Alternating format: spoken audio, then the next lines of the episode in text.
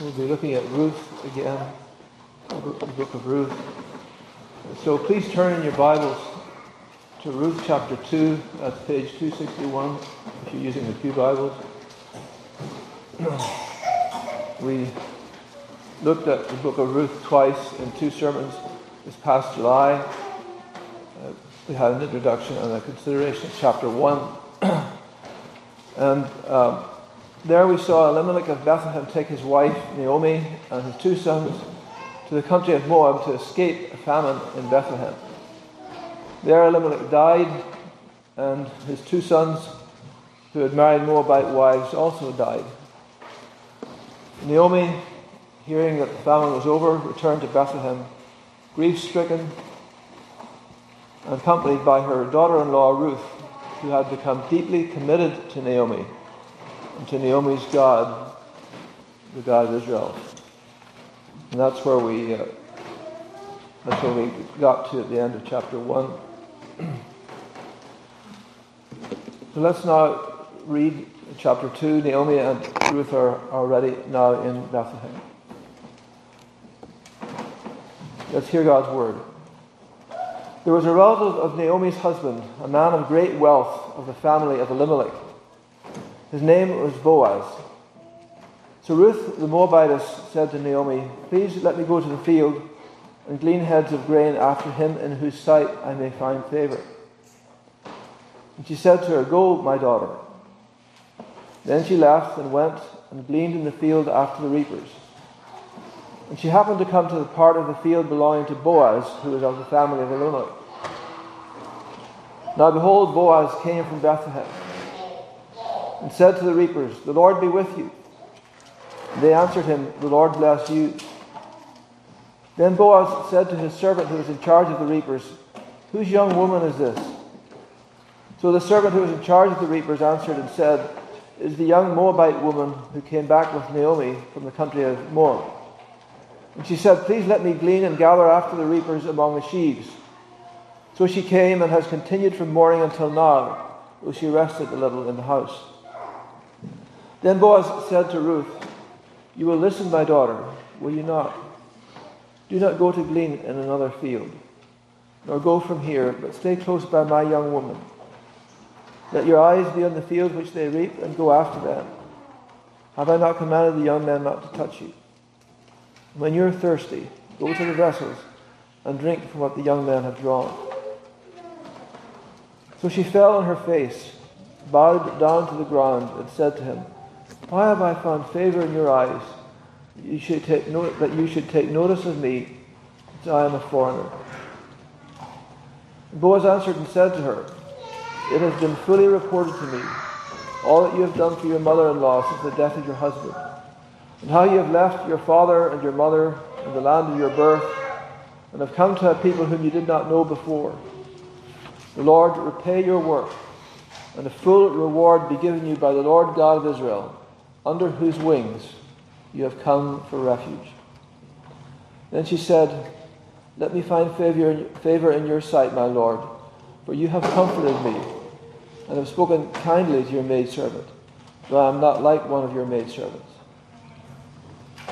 Then Boaz said to her at mealtime, Come here, and eat of the bread, and dip your, your piece of bread in the vinegar. So she sat beside the reapers, and he passed parched grain to her. She ate and was satisfied and kept some back. When she rose up to glean, Boaz commanded his young men, saying, Let her glean even among the sheaves, and do not reproach her. Also let grain from the bundles fall purposely for her. Leave it that she may glean, and do not rebuke her. So she gleaned in the field until evening, and beat out what she had gleaned, and it was about an ephah of barley. We'll end our reading there.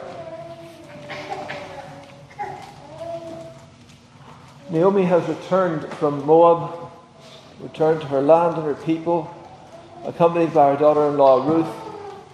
She has returned grieving deeply, bereft of her husband and both of her sons, a widow with virtually nothing. And since she's living in the time of the judges when as we're told, every man did what was right in his own eyes. She can reasonably be concerned as she returns that whatever property her family had may have been taken by others while she has been gone. Do not call me Naomi, she says to the woman. The name means pleasant. Call me Mara, which means bitter. For the Almighty has dealt very bitterly with me. She's in great need and very vulnerable. But as we noted previously, the low point of Naomi's story has passed. The famine is over. The Lord has visited his people by giving them bread, we're told in, in chapter 1. And Naomi has come home to Bethlehem, house of bread. The name is not insignificant. And she has arrived at the start of the barley harvest. The first harvest after the winter takes place in April. Perhaps, we don't know for sure, the first good harvest after the year, long years of famine.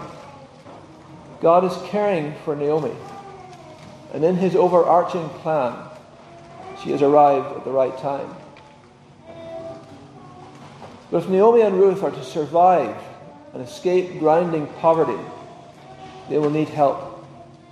They will need a provider, protector. You might even say a deliverer. God will provide those needs, as we'll see. For as the scriptures tell us repeatedly, God cares for the fatherless and the widow. The remainder of the book of Ruth shows him doing just that. In chapter 2, the Holy Spirit, the author of the scriptures, introduces us to Boaz, the one who will ultimately be the deliverer. And so today we'll be looking at Boaz. We'll look at who he is and how he acts when he meets Ruth. Sermon, this sermon will have four parts. First of all, we see Boaz arrives and asks some questions. Secondly, Boaz provides and protects. Third, we ask the question why does Boaz care about Ruth's situation? Fourthly, Boaz as a type of Christ. So Boaz arrives and asks some questions. Boaz provides and protects. Why do, does Boaz care? We ask the question about Ruth's situation. And finally, Boaz, type of Christ. And I'll have some concluding thoughts. So Boaz arrives and asks some questions. Boaz is the linchpin of the story of Ruth. The narrator knows this and so makes sure that he is suitably introduced. In fact, the narrator describes Boaz for several verses before he even appears on the scene. Boaz is mentioned in the opening words of verse 1 as a relative of Naomi's husband. And that really doesn't tell us much. But the narrator tells us the same thing again later in the same sentence of the family of Elimelech, saying the same thing over again. Twice in the sentence, he's described as a relative of Naomi's deceased husband. So we may suspect that, that the narrator is starting to draw attention to someone of importance. But at this point, what's more significant is how Boaz is described in a particular phrase in the middle of verse 1. In the Pew Bibles, which is New King James Version, the phrase is translated a man of great wealth. And the New American Standard translates it the same way. But surprisingly, the other two main English translations, the NIV and the ESV, render it rather differently. New King James and NASB, a man of great wealth. NIV, a man of standing. ESV, a worthy man. These are rather different re- renderings, and we might ask why the, the translators, excuse me, we might, we might, ask why. Uh, I haven't, don't have Hebrew background, so I have to go with what the lexicons and commentators say. I don't usually like to spend much time on a single phrase, but as it turns out, this phrase describing Boaz turns out to be important for understanding him and his key role in the story.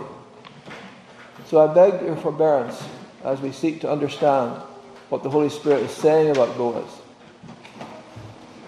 Now, in this phrase, there are two words in the original language.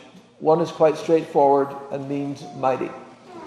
The other word, chayil, is a term that can be translated several ways, but at root signifies physical strength or force. Most often, the two words appear together in the Old Testament in a military context. And in that context, they're nearly always translated as a mighty man of valor. The phrase is very common. Gideon, perhaps the greatest of the judges, is described in Judges 6 as a mighty man of valor, as is Jephthah in chapter 11.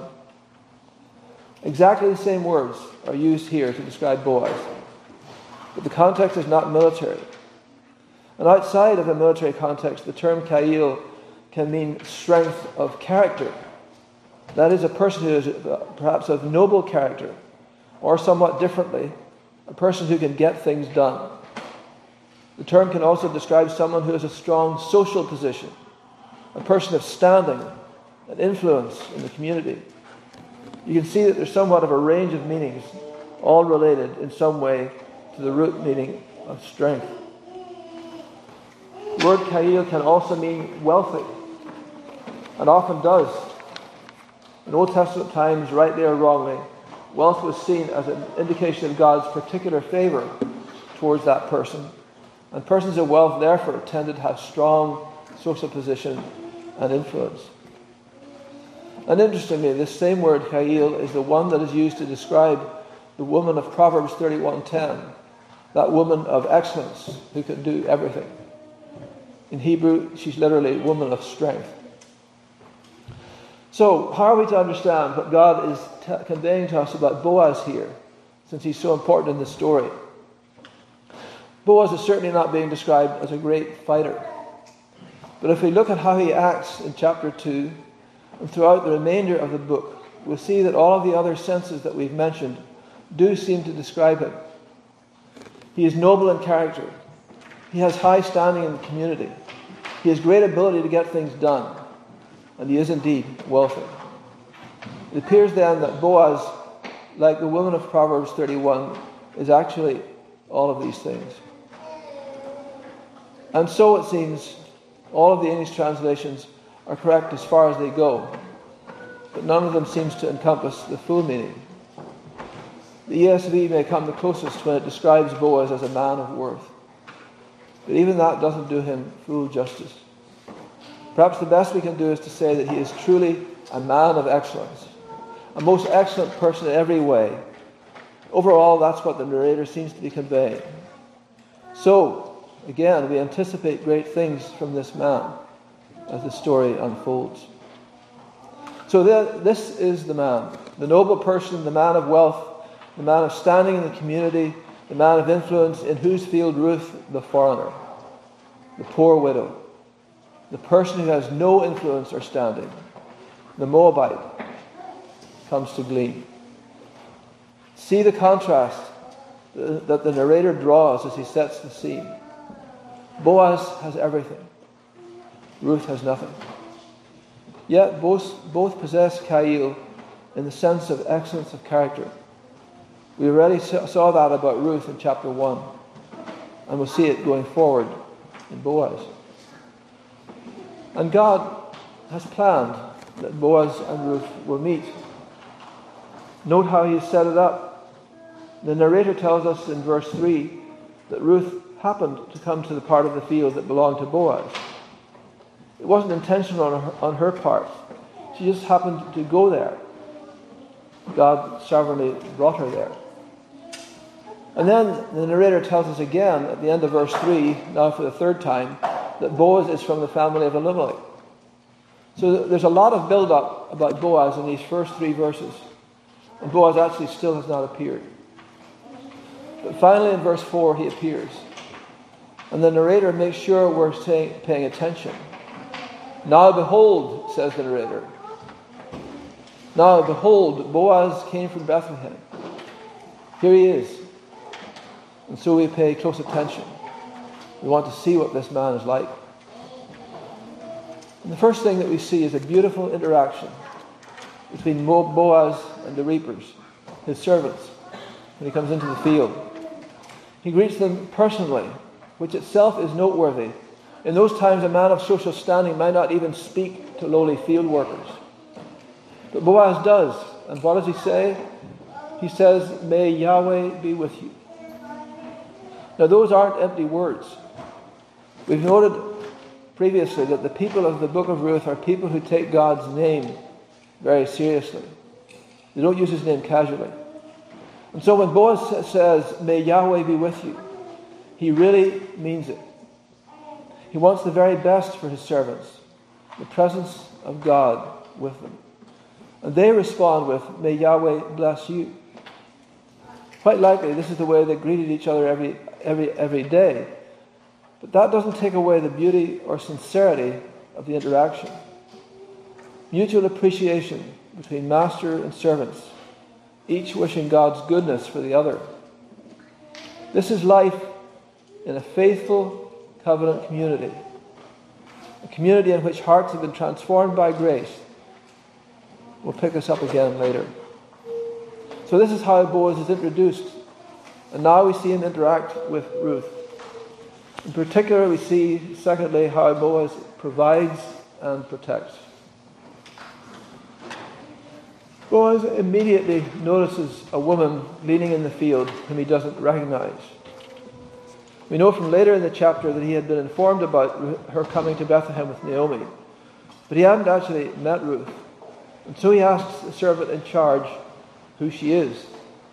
Actually, he asks whose young woman she is. In other words, who's responsible for her care? Boaz's inquiry may, may seem odd to 21st century ears, but he has a good reason for his question, and we'll see that in a minute. The servant in charge says who she is the young Moabite woman who came back with Naomi from the country of Moab. And that's twice in the same verse and three times in the first six verses that we've been reminded that Ruth is a Moabite. The servant goes on to explain that she has asked permission to glean and says that she's been gleaning pretty steadily since the beginning of the working day. Boaz then speaks to Ruth first in verses 8 through 13 and then again later at mealtime in verse 14. And notice how he addresses her. He knows that she isn't expecting him to say anything to her. She's a poor woman, a gleaner, a foreigner. And so he's very careful and very intentional, kindly and gently beginning with a question.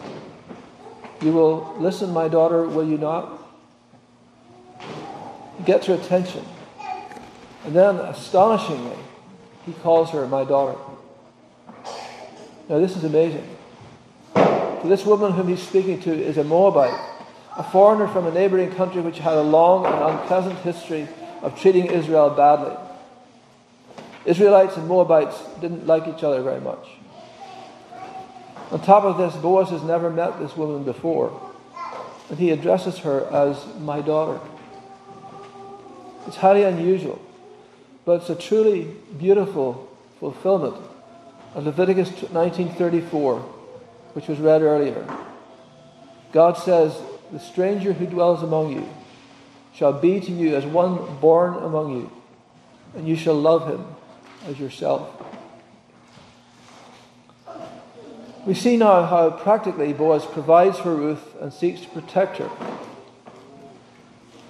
her, her need and Naomi's is pretty basic food. That's why Ruth is gleaning. Boaz, Boaz understands that and does all he can to help her.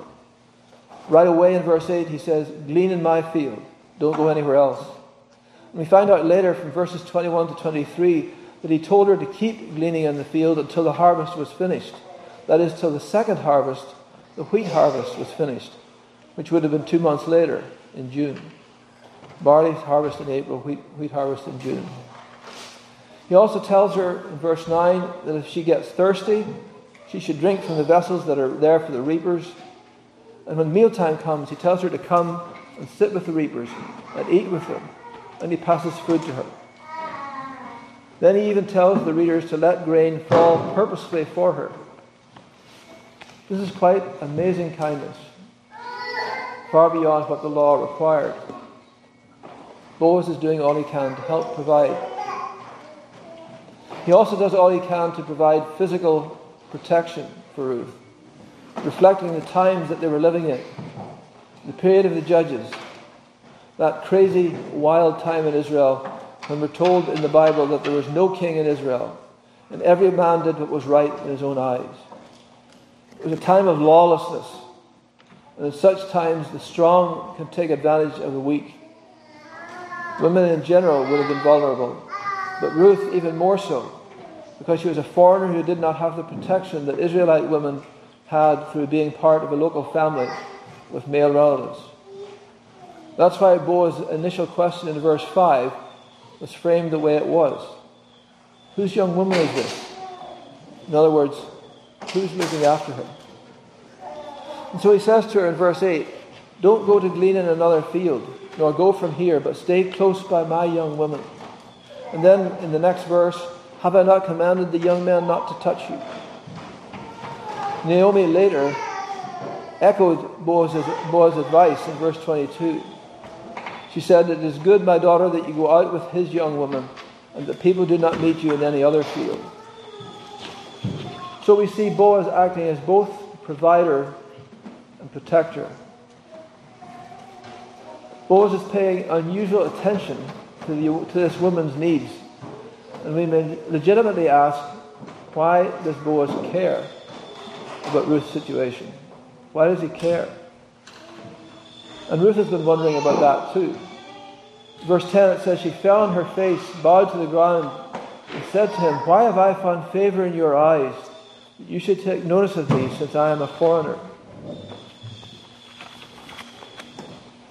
The basic reason, basic reason for Boaz's kindness is that the law of God required it. We read earlier Moses' summary of the statement of the essence of the law in Deuteronomy 10. Tim read this to us earlier. Note verses 18 and 19 of Deuteronomy 10.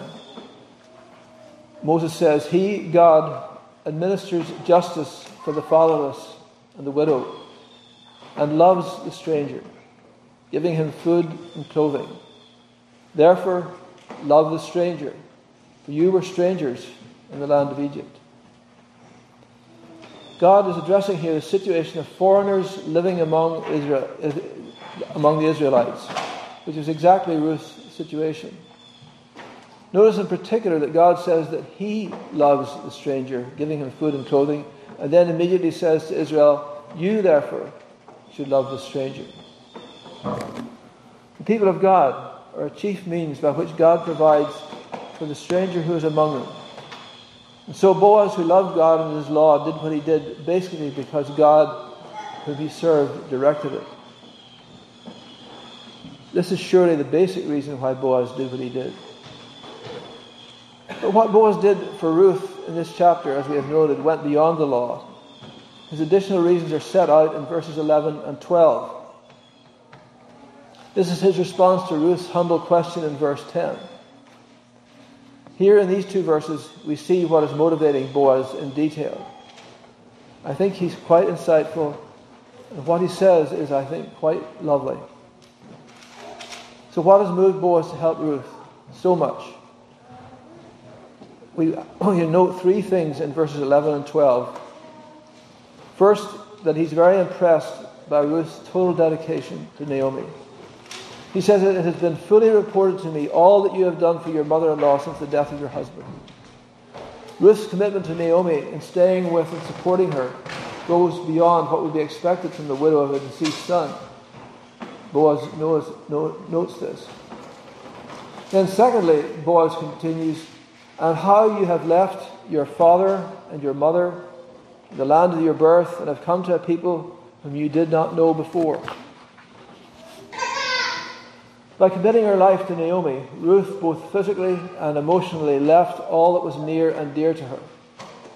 Boaz recognizes how great her sacrifice was. Moving from one country, to another was not common. When it did happen, it was usually because of a calamity, such as war or a famine. And for as long as you remained in that country, you would expect to be at least somewhat vulnerable, always in need of protection, and especially if you're a woman. The third thing that made Boaz act so generously, and the most important, is the last one in verse 12. He says, The Lord repay your work, and a full reward be given you by the Lord God of Israel, under whose wings you have come for refuge. Boaz recognizes that Ruth has sought the protection she needs from Yahweh. Here, I believe, is the heart of the chapter. Boaz understands at the deepest level why Ruth has done what she has done, why she has been willing to give up so much and live under hardship and put herself at such risk. Boaz recognizes that Ruth has done this because she has come to know the living God, Yahweh, and to put all of her trust in Him. God has given Ruth a heart that loves Him and that loves her neighbor as herself. Out of that new heart, Ruth has dedicated her life to loving Naomi and the God of Naomi. That's why Ruth has done what she's done, and Boaz understands that. The concept of God hiding a trusting believer in order to protect him or him or her is found in many places in the Bible. But the particular, particularly expressive phrase that Boaz uses about taking refuge under God's wings is found only here in verse 12 and in six of the Psalms. Nowhere else in the Bible. The phrase is found in Psalms 17, 36, 57, 61, 63, 91. Five of these are titled Psalms of David, and the other and the sixth one is without title. and the, the Psalms all talk, speak in beautiful language about the trusting believer receiving God's care. For example, in Psalm 17, David prays, Keep me as the apple of your eye. Hide me under the shadow of your wings from the wicked who oppress me, from my deadly enemies. In Psalm 36, David exclaims, How precious is your loving kindness, O God. Therefore, the children of men put their trust under your wings. Again, this exact phrase is found only in these words of Boaz and in the words of those six Psalms, nowhere else. We might wonder if this delightful phrase came to David from his great grandfather Boaz through his family, believing Israelites who themselves trusted in the Lord God. We don't know, of course, but the similarity of the phrase is intriguing. The question has often been asked as to whether Boaz is kind to Ruth because he sees her as a possible wife. Although he and Ruth married later, I think we shouldn't assume that marriage was in his mind at this time for a couple of reasons. First, because Boaz took no subsequent action. It was Ruth who actually initiated the marriage process in chapter 3. His slowness to act in regard to marriage is significant because he's described by Naomi in chapter 3 as a man who acts swiftly and decisively. Second reason for not assuming that marriage was in Boaz's mind is that in general, reading unexpressed motivations is risky. God can see a person's heart. We can see only what the person expresses outwardly. We can say for sure that Boaz was motivated by love for God, love for a neighbor in need, and by a high regard for this particular neighbor. It's not impossible that Boaz had marriage in mind at this time, but we can't know. Fourth point, fourth part about Boaz as a type of Christ. Boaz as a type of Christ. From Genesis to Revelation, the Holy Spirit unfolds God's great plan of redemption centered on Jesus Christ. In various ways, the Old Testament gave information ahead of time about the person and work of the Messiah to come. Some Old Testament passages pointed forward to Christ by describing the particular calling of the Messiah as caring for, helping, and delivering the needy. Boaz was one such person, as we'll see. Jesus, Messiah, clearly understood these passages as pointing forward to himself. Perhaps the most striking example of this is in Luke chapter 4 where Jesus, at the beginning of this, his ministry, cites Isaiah 61 as pointing to himself. if you, if you would, please look with me at Luke chapter 4. I'll read verses 16 to 21. Ruth chapter 4, verses 16 to 21. It's at page 1008 in your Pew Bible. This is right at the start of Jesus' public ministry. Look forward, verse 16. So he came to Nazareth, where he had been brought up. And as his custom was, he went into the synagogue on the Sabbath day and stood up to read. And he was handed the book of the prophet Isaiah. And when he had opened the book, he found the place where it was written, The Spirit of the Lord is upon me, because he has anointed me to preach the gospel to the poor. He has sent me to heal the brokenhearted, to proclaim liberty to the captives, and recovery of sight to the blind, to set at liberty those who are oppressed, to proclaim the acceptable year of the Lord. This is right at the start of Jesus' ministry. And Luke's description continues in the next verse. Then he closed the book, gave it back to the attendant, and sat down. The eyes of all who were in the synagogue were fixed on him, and he began to say to them, Today, this scripture is fulfilled in your hearing. Today, says Jesus, this scripture is fulfilled in your hearing. Jesus announces publicly here that he is the Messiah prefigured in Isaiah 61 and takes that scripture as a statement of his messianic calling. And notice how that passage defines the particular calling of the Messiah as helping and delivering those who cannot help themselves the poor, the brokenhearted, the captives, the blind, the oppressed. This is the calling of the Messiah. I think it's clear that Boaz was one who prefigured Jesus. And being a man of excellent character and considerable power, who went out of his way to provide for and protect the needy and the vulnerable. In this, Boaz is a type of Christ whose life pointed forward to the Messiah to come. Psalm 72 is also clearly messianic. It's titled a Song of Solomon, but King Solomon, powerful as he was, could only prefigure Jesus. In that psalm, God says, For he will deliver the needy when he cries, the poor also, and him who has no helper. He will spare the poor and needy and save the souls of the needy. He will redeem their life from oppression and violence, and precious shall be their blood in his sight. We don't look to Boaz or Solomon, or for that matter, Moses or David as our deliverer. They were types of Jesus Christ in various ways, but that's all they were. For none of those can deliver us from our sins. Jesus is the Christ, the Messiah, the great deliverer who delivers his people from their sins, from the power of the devil, and from all their enemies, provides for them, protects them. Boaz was a type who pointed forward to the true provider, protector, deliverer, the Lord Jesus Christ. Well, finally, some thoughts in conclusion. We noted previously that almost all of the people in the book of Ruth display God's grace at a time of great evil and destruction in their land, the time of the judges. Bethlehem at that time appears to have been an island of grace in a sea of evil. A community where astonishingly love for God and for one's neighbor appeared to have been more or less the norm.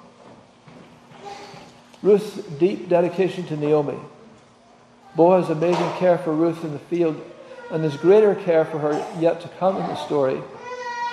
Lesser things like Boaz's attitude to the reapers and the reapers' attitude to him as their master. All these things described in Ruth are wonderful and display God's grace. But those things didn't just happen in Bethlehem. In that time of great evil, Bethlehem was the community that it was because of one thing the sovereign grace of God at work there. The people of Bethlehem weren't any better by nature than any other human beings. They're born in sin like everyone else, but their hearts were changed by grace. And by that grace they lived, loving God and loving their neighbors. What about the state of the United States in 2021. Anger, scorn, boasting, lying, many other evils characterize our verbal discourse. It has been said repeatedly that we are a deeply divided nation. And that, I think, is true. It seems like the only thing that we can agree about is that we are a deeply divided nation. Divided politically, socially, religiously, and a host of other ways. The divisions in our nation are great, perhaps never greater. We might think, well, wouldn't it be great if people in our country, like the people in Bethlehem, would just love God and their neighbors? That would solve our problems. That would indeed be great. But people don't naturally love God or their neighbors in their hearts. That's the problem. The reality is that all human beings by nature are sunk in spiritual darkness and sin. Horrible things are done daily in the United States. Things no better and probably worse than the horrible things described in the last few chapters of the book of Judges. We cry out to God, don't we, about great evils in our country, such as abortion, physical violence, multiple forms of sexual deviance, greed, much more. Much as we would like to see these things end, such evils will not stop until human hearts are changed. And it is the ministry of the gospel of grace and the gospel alone that truly changes hearts and lives. Only when they hear and understand and heed the gospel will people humbly seek God's forgiveness of their sins.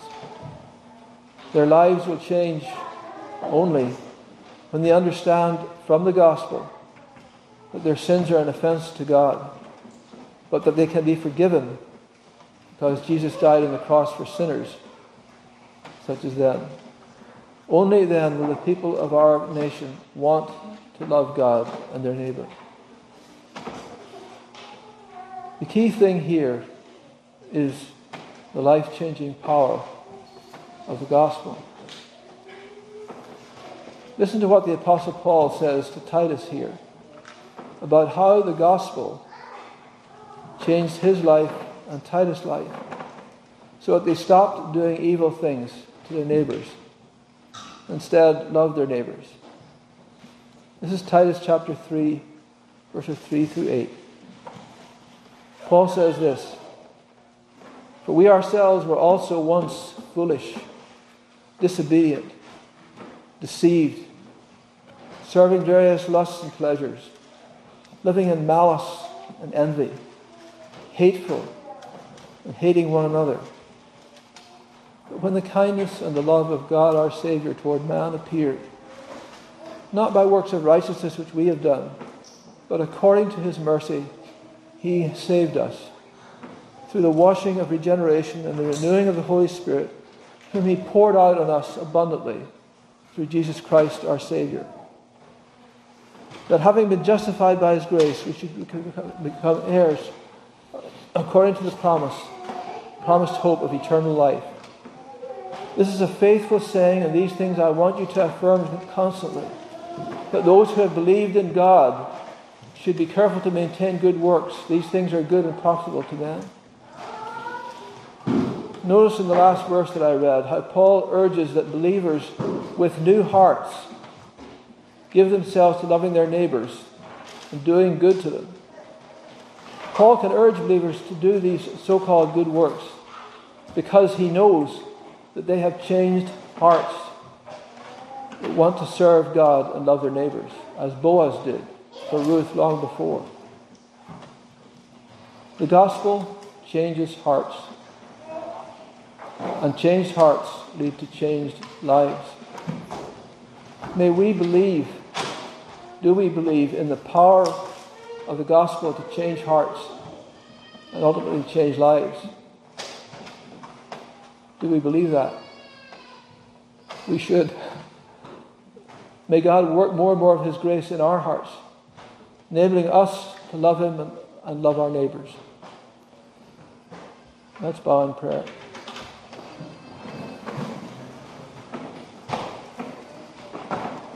Lord, you are great and holy, but kind and merciful and generous also.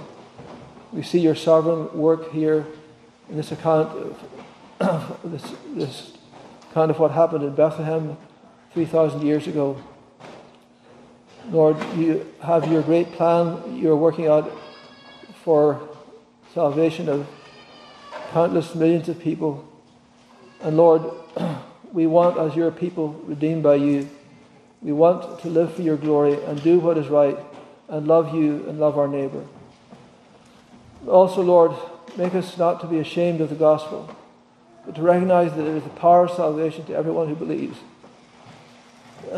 Lord, may we be your servants who, who do not fear to be identified as your servants, but rather serve you and speak the gospel as you give us opportunity. Hear our prayer, we pray. In Jesus' name, amen.